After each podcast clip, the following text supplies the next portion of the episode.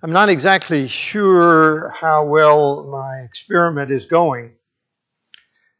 Uh, remember that instead of trying to cover a specific number of verses each week as we normally do, I determined just to try to work our way through 1st and 2nd Thessalonians, just being sure that within 12 weeks we were able to study eight chapters. This is lesson four, and we're still in chapter two. so I have eight less eight weeks to get in six chapters, and I haven't been accomplishing that speed so far. We, so I may need to pick up the pace a little bit, uh, and I may not. I don't know.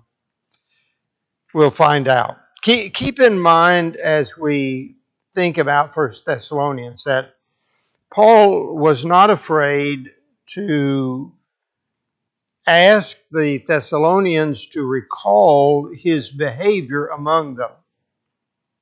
In, in fact, he wanted them to remember. And it had not been such a long time that they could not remember. They certainly could remember. He, he was confident, I'm sure, that they would be helped by thinking about the way he preached among them and more than that, even, no, I shouldn't say more than that, as much, they would be benefited by remembering how he conducted himself, himself among them. So, how he spoke, the manner of his proclamation, but also the manner of his life.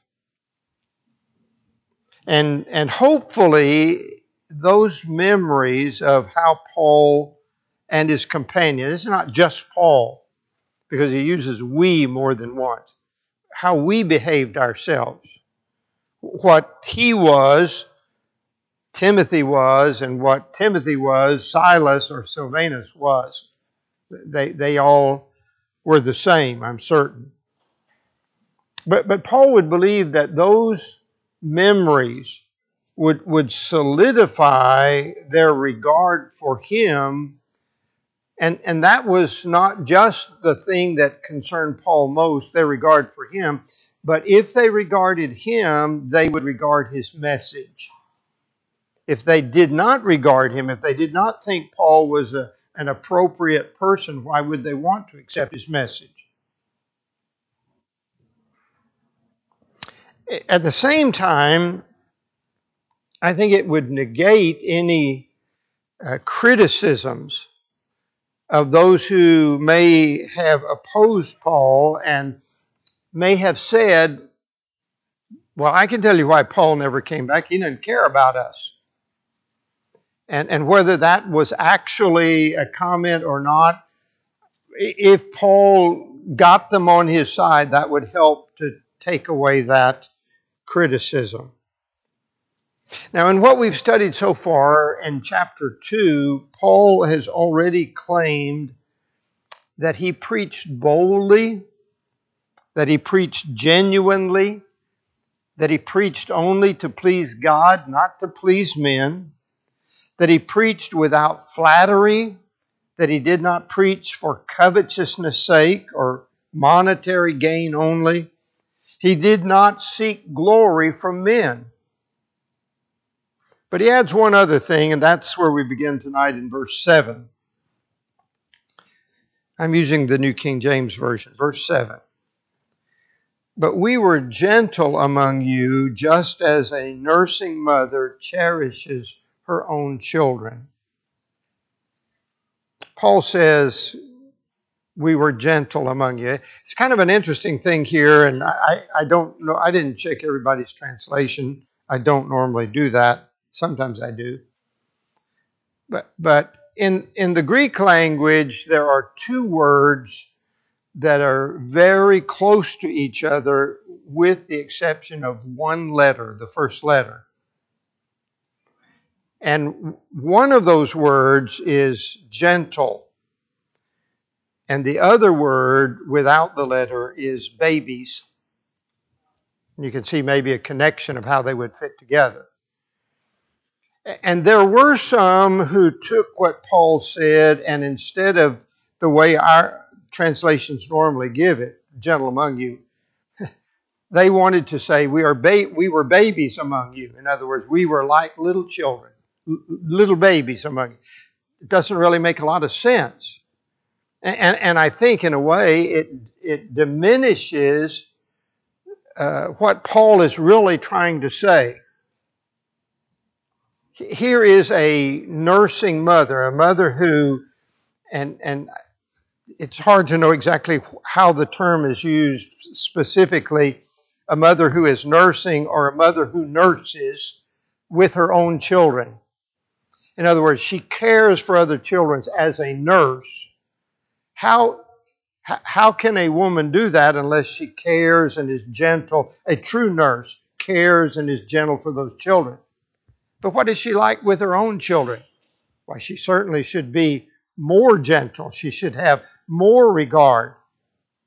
he's not saying she doesn't have regard for other children, but he's saying with her own children, we treated you like a nurse would treat her own children. And that means Paul wasn't just doing a job, he wasn't just there to be there. Look at 2 Timothy, the second chapter, because we recall Paul's counsel to the young evangelist Timothy, who had been here in Thessalonica with him. Chapter 2 of 2 Timothy and verses 24 and 25. He says to Timothy, And a servant of the Lord must not quarrel but be gentle to all, able to teach, patient, in humility correcting those who are in opposition, if God perhaps will grant them repentance so that they may know the truth.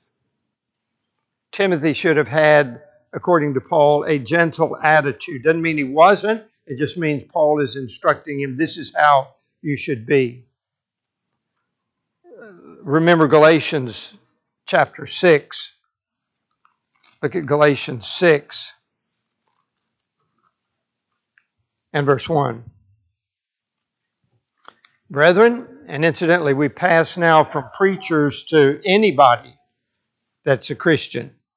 Brethren, if a man is overtaken in any trespass, you are spiritual, restore such a one. How? In a spirit of gentleness, considering yourself, lest you also be tempted.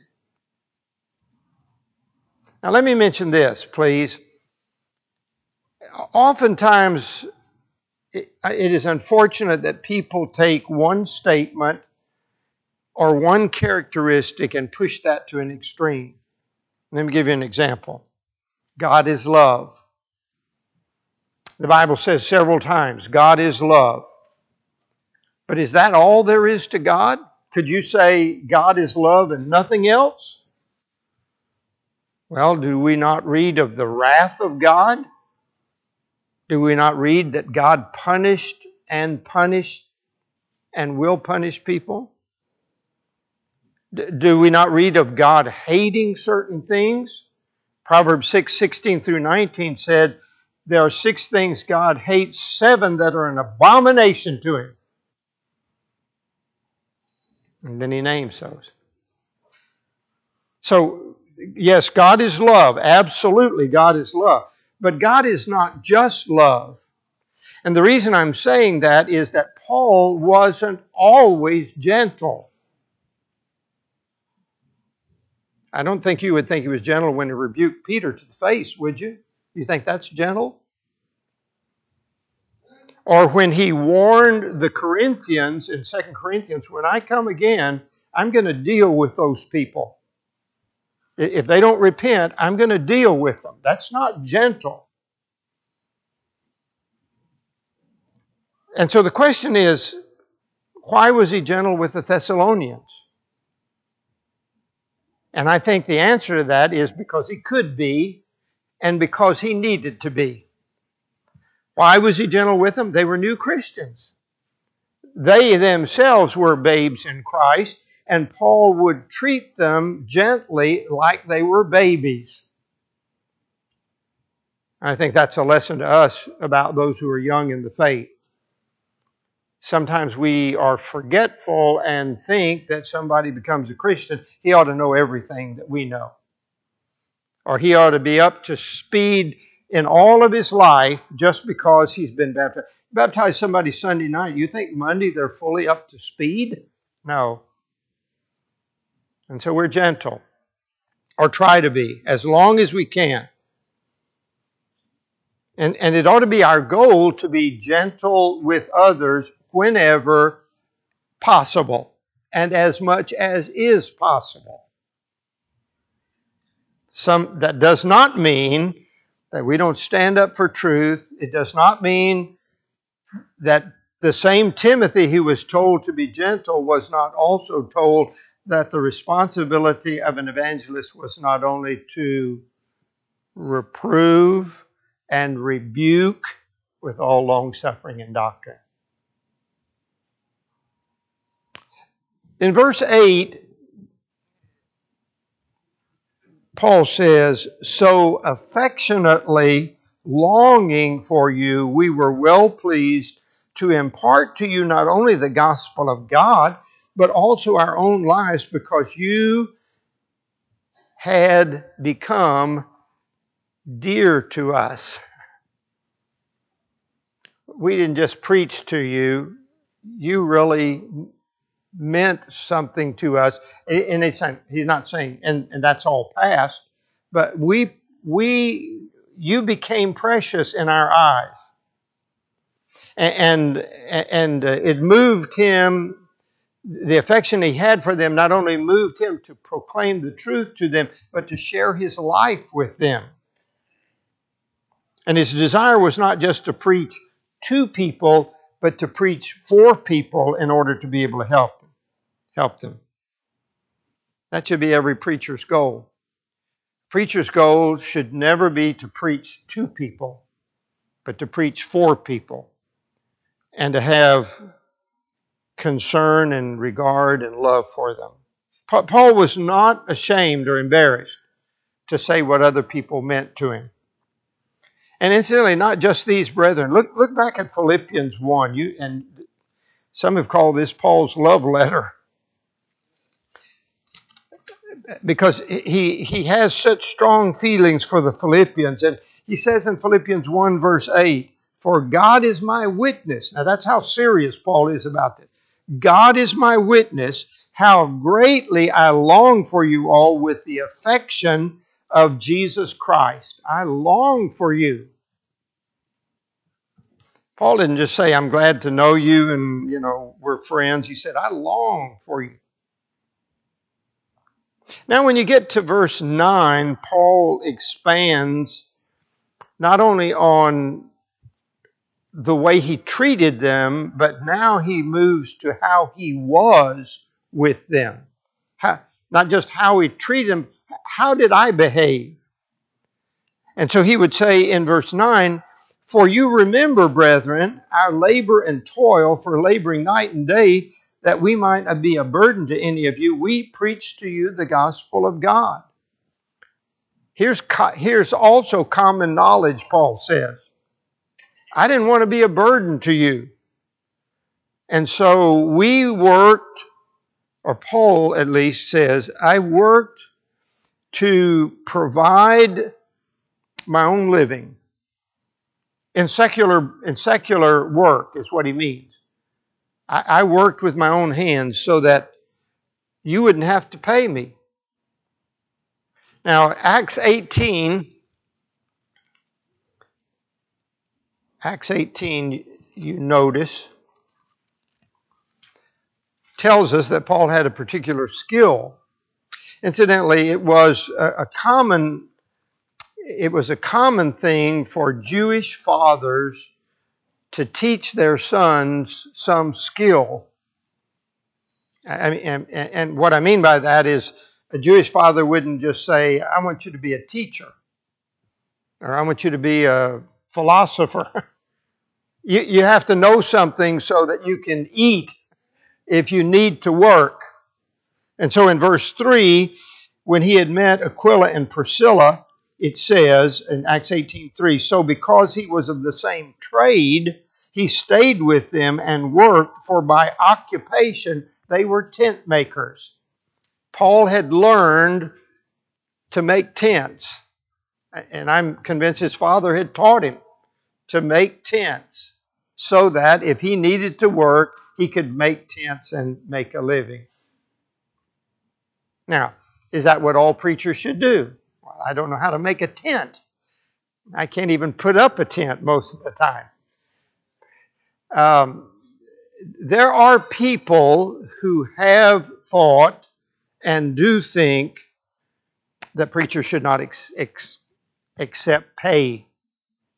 There's some churches who think they shouldn't accept very much pay. But but but there are people who think that preachers should not preach for pay.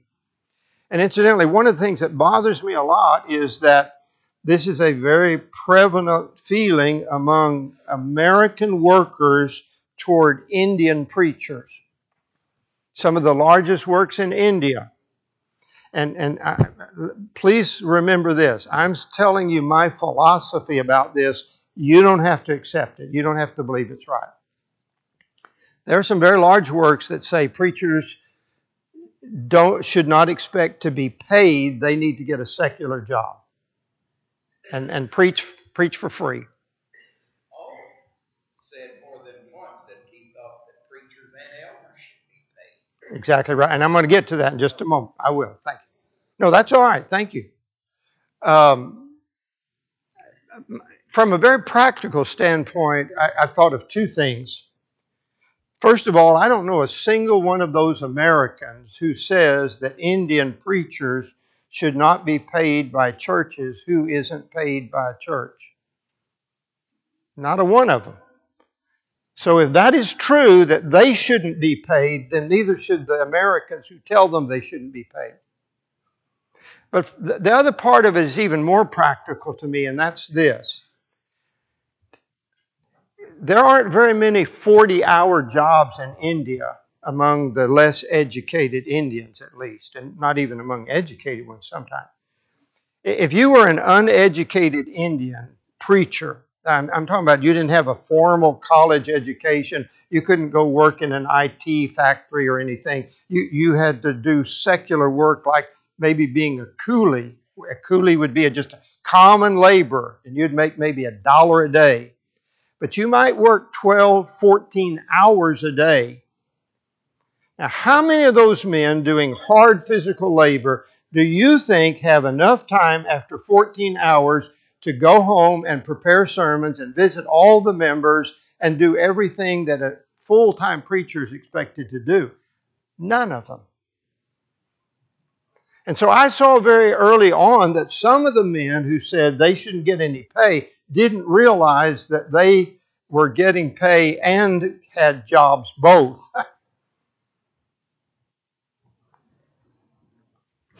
um, that that that's another thing. Anyway, just as as was mentioned, and this is absolutely correct. Paul argued for the right of preachers to be supported by others. Uh, look at 1 Corinthians 9. 1 Corinthians 9. And this is an indisputable argument because it's written by inspiration. This is not a human being's idea. This is a, an inspired apostle's statement. Look, beginning in chapter 9 at verse 6. And I'm not going to go back and talk about the other things Paul has said, but or is it only Barnabas and, and I who have no right to refrain from working? You know what that says, doesn't it? Others had the right to refrain from working. Other preachers had the right to refrain from working. Are Paul and Barnabas the only two who shouldn't do that? Then he says, these are logical arguments. Whoever goes to war at his own expense? Who plants a vineyard and does not eat of its fruit? Who tends a flock and does not drink of the milk of the flock? Do I say these things as a mere man, or does not the law, the law of Moses, say the same also? For it is written in the law of Moses, You shall not muzzle an ox while it treads out the grain. And then his question Is it oxen God is concerned about? you think that's why that's there? Or does he say it altogether for our sakes? For our sakes, no doubt, this is written that he who plows should plow in hope, and he who threshes in hope should be a partaker of his hope. If we have sown spiritual things for you, is it a great thing that we reap your material things? If others are partakers of this right over you, are we not even more? Nevertheless, we have not used this right, but endure all things lest we hinder the gospel of Christ. Do you not know that those who minister the holy things eat the things of the temple, and those who serve at the altar partake of the offerings at the, of the altar? Even so, the Lord has commanded that those who preach the gospel, listen, the Lord has commanded that those who preach the gospel should live from the gospel. Now, Paul would go on to say, I haven't used this. Why? Because I chose not to. In some ways, Paul had a little streak of stubbornness in him. We're glad he did. And he said, I'm not going to give anybody the opportunity to criticize me about preaching for money, so I just won't take your money. Corinthians, I won't take the Corinthians' money. But listen, Paul tells the Philippians what? You sent to my needs once and again. Did Paul accept that? Yeah, absolutely. Why? Because the Philippians didn't have anything against Paul taking their money, and Paul knew it. For somebody who wanted to be ugly about it, Paul would say, "Okay, I won't, I won't preach. I won't take any money from you." But from those who loved him, he'd say, "I'll accept what you give me." In fact, he writes and says, to a church, I'm going to come by and see you so you can help me forward on my trip. You can help pay for my trip because I'm preaching the gospel. And if you live for the gospel, you have a right to partake of the gospel. Okay, then in verse 10. You are witnesses, and God also, how devoutly and justly and blamelessly we behaved ourselves among you who believe. You saw it. But notice he says here, and God also. You're not the only ones who saw this. God saw it. We know God witnesses what we did. We lived devoutly. Some translations use the word holy or pure, some uh, justly, upright or righteous, blamelessly. They were careful to be above reproach. They didn't give anybody a justifiable reason to criticize. And so he could say before Felix in Acts 24, verse 16, I always strive to have a conscience without offense toward God and man. I do everything I can to keep my conscience right. Now, verse 11. As you know how we exhorted and comforted and charged every one of you as a father does his own children. Here the illustration changes from a nursing mother to a father. And he talked about that, that behavior of Paul's led them to exhort and to comfort and to charge every one of you. We didn't play favors. We told everybody the same thing. And not just encouraging them, but commanding them as needed. Again, not just based upon his authority as apostle, but as a, an authority of Christ, a, a, a, an apostle of Jesus he could command them. But he said, I did this just like a father does his children. Incidentally, it is not Paul's stated intention of te- teaching, but it's very clearly stated that that's what a father ought to be doing. That is, exhorting and comforting and even commanding his children. That's what a father does that you would walk worthy of God who calls us into his own kingdom and glory. Why would Paul do that? Because he wanted them to walk in a life that was worthy of God. I'm going to try to say this carefully, and you listen more carefully, okay? We sometimes become so consumed, I fear, about how unworthy we are. And, and you know, I humility is wonderful. That we forget that God wants us to be worthy. I, am convinced that God does not want us to think of ourselves only as being worthless. That's what this, isn't that what this passage says? That you would walk worthy of God. I, we want you to be worthy of God, not unworthy.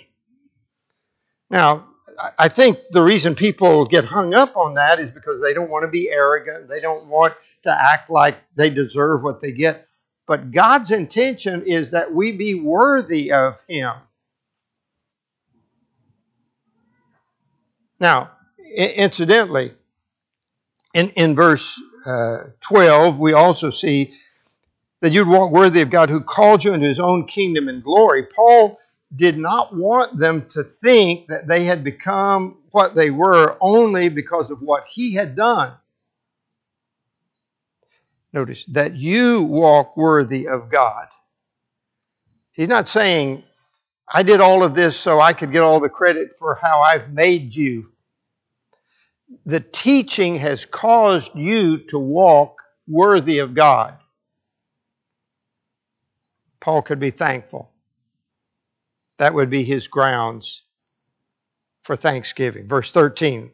For this reason, we also thank God without ceasing, because when you received the word of God, which you heard from us, you welcomed it not as the word of men, but as it is in truth the word of God, which also effectively works in you who believe.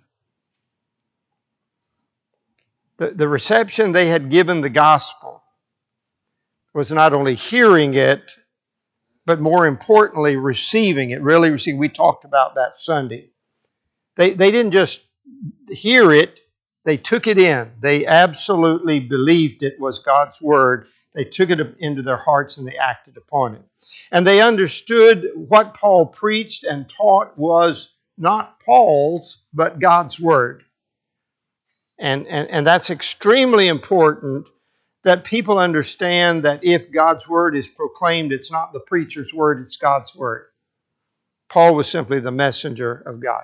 You know, when, when Paul was going through that experience of having seen the light and Ananias is supposed to come to him, if you look back in Acts, the ninth chapter, look back, look back in Acts 9 for just a moment and listen to what uh, the Lord will tell Ananias. Because remember, Ananias really is not real excited about going. Verse 15 Go. I don't care what you think, Ananias. Go, for he is a chosen vessel of mine to bear my name before Gentiles, kings, and the children of Israel. He's my messenger. And I'm going to send him to some really difficult situations Gentiles and kings and, and because of the way they had received this gospel, it was effectively working in them. I'm going to come back to that hopefully. Notice, and incidentally, the tense is not past tense. Effectively works in you, continues to work in you. One of the strengths that the Word of God produces in the Christian is seen in the next verse. Verse 14 For you, brethren, became imitators of the churches of God which are in Judea in Christ Jesus, for you also suffered the things, same things which your own countrymen, uh, from your own countrymen, just as they did from the Judeans. Uh, it had produced in them a patience in suffering for the faith. And they had become like their Judean counterparts. I don't think they would have ever intentionally thought, well, we want to be imitators of the Judeans in suffering. But they were. You remember back in chapter 1, verse 6, he said, And you became followers of us and of the Lord, having received the word in much affliction. Wasn't easy. Your own countrymen, he said. Likely means Gentiles here. Now, according to Acts 17, the trouble started with Jews. Remember in Thessalonica, the trouble was with Jews. And, and they may still, even at this moment, been the heart of the problem. But you know, when evil people start creating trouble, it's easy for others to join in. And Gentiles wouldn't need much excuse to join in the criticism of Christians. since Paul mentions the Judean tormentors, he sets forth their sins, verse 15. What about these Judeans who killed both the Lord Jesus and their own prophets and have persecuted us, and they do not please God and are contrary to all men? Weren't these Paul's people? He was a Jew. Weren't these his people? Yes. Did he not care for them? Certainly did. You want to see how much he cared for them? Look at Romans 9. Romans 9, uh, verse 1 through 3. I tell you the truth in Christ, I'm not lying, my conscience also bearing me witness in the Holy Spirit that I have what? Great sorrow and continual grief in my heart, for I could wish that I myself were accursed in Christ, for, from Christ for my brethren, my countrymen who are according to the flesh. If Paul said, if if if it were possible for me to give myself in order to save my people, I would do it. I, I don't know many people who could have that kind of spirit. I, I, would you say if, if, if I could save all the people of the U.S., I'd give my own life? Not many people would say it. Paul said, I would. I'd give myself if they could just be saved. But you know what? Paul also had to be honest. Did he love his people? Absolutely. But here is what honesty demanded that he say they killed the Lord. You remember a couple of few years ago what a silly thing began to be a part of the news. The, the news is always silly, but it, it was really silly back then when, when there were complaints among the Jews because somebody was accusing them of killing Christ. They just couldn't believe that somebody would say they were responsible. Paul says they killed the Lord. They used the Romans to do their dirty deed, but they, they used them. They killed him as much as they could have killed him, but they also killed all of the prophets that God sent.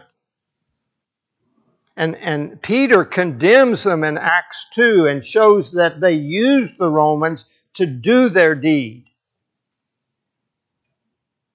They drove out, Paul said, they drove us out, these Jews.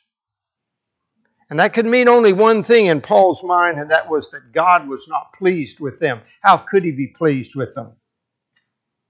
And that would make them, according to Paul, hostile to all men that is, anyone who would hear or obey the gospel. And this was seen in verse 16, forbidding us to speak to the Gentiles that they may be saved, so as always to fill up the measure of their sins, but wrath has come upon them to the uttermost. Forbidding them, the apostles, the opportunity to speak. That happened, it's seen in Acts 13, one occasion. And you know, in some ways, even the Jewish Christians at a certain point were so slow to understand. Because in Acts 15, there were some who were demanding that Gentile males had to be circumcised and to keep the law of Moses in order to be saved. Paul wouldn't stand for that. And Paul said they fill up the measure, they fill up their entire measure of sin. And now th- this statement in verse 16 may confuse some because wrath has come upon them to the uttermost. Wrath has come. God has already poured out his wrath. I, I think you could say, technically, in some ways, he had already poured it out because they were lost as lost could be. That's wrath. But, but I think in another way, it really means the pronouncement has been made. You know, when a judge condemns a man to die, it doesn't mean that the man has to die immediately. The pronouncement's been made. He's going to die. Not the carrying out of it necessarily, but the pronouncement wrath has come because God has said, if you refuse my gospel, you're lost. And it's, that hadn't changed. That hadn't changed. It doesn't have to be a Jew refusing it. Anybody who refuses the gospel is lost. Paul could have had the coming crisis that was going to happen. Now, Paul didn't know when Jerusalem was going to be destroyed, I don't think. He, he knew that it was coming, and the Lord had said that it was coming. But he could have thought about the fact that this whole thing is going to collapse. Judaism is going to collapse. In verse 17, he says, But we, brethren, having been taken away from you for a short time in presence, not in heart, endeavored more eagerly to see your face with great desire. Paul affirms his desire to see them. He had been taken from them. Acts 17, verse 10. The brethren sent him away due to the turmoil that was going on in Thessalonica. Albert Barnes says that this word that is used here by Paul implies a painful bereavement. Taken away means ripped away. You know, we've heard the expression, or most of us have heard, out of sight, out of mind. Not Paul. Out of sight didn't mean out of mind with Paul. He still had a great desire. I haven't quit thinking about you. I haven't quit praying for you. And so he says in verse 18, Therefore we wanted to come to you, even I, Paul, time and again, over and over, I wanted to come, but Satan hindered me, or hindered us. Satan hindered us. How? We don't know. Paul believed that Satan was stopping him from coming. And incidentally, Satan couldn't be some kind of a mythical idea of man if he was really stopping Paul from coming. Now, what was it? Well, let me, let me mention a possibility or so. Was it by those hateful, unbelieving Jews who followed him from place to place? Is that the way Satan hindered him from making it dangerous to come back to them? Because if he came back to them, he would involve them in trouble too, he, as he was in trouble. I thought there's one other possibility about that, maybe others, but how about that thorn in the flesh? And we don't know what that was, but do you remember what Paul calls that thorn in the flesh? A messenger of Satan.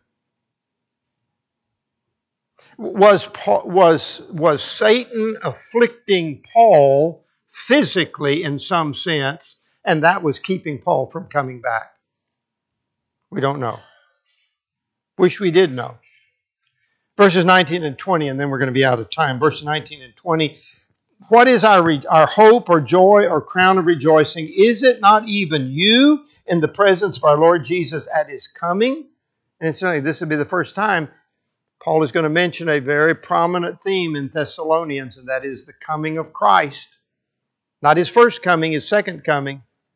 And Paul will say again and again throughout these letters the reality is that Christ is coming again. But then that short verse 24, you are our glory and joy. Here's another strong statement of regard. He calls them his hope, his joy, his crown of rejoicing, and his glory. I think Paul saw them as a source of hope because Paul knew if they could become what they had become from where they had come, others could become the same. Isn't that right? If they had turned to God from idols, doesn't that mean others? That's our hope. You see, you know, every time a person is baptized, that ought to give us hope, doesn't it? If one can be baptized, can another be baptized, and another, and another? They were a joy to him. He delighted in the way the gospel had changed them. They were like a crown placed on his head, his glory. They want me to quit. I don't want to. First and Second Timothy are often used to teach young preachers about their teaching and their conduct. But you know, really, second, First Thessalonians two seems like it'd be just as valuable to train young preachers about the kind of way they ought to be. Thanks for being here tonight. We'll get into chapter three uh, next week, and I hope you'll be able to be here.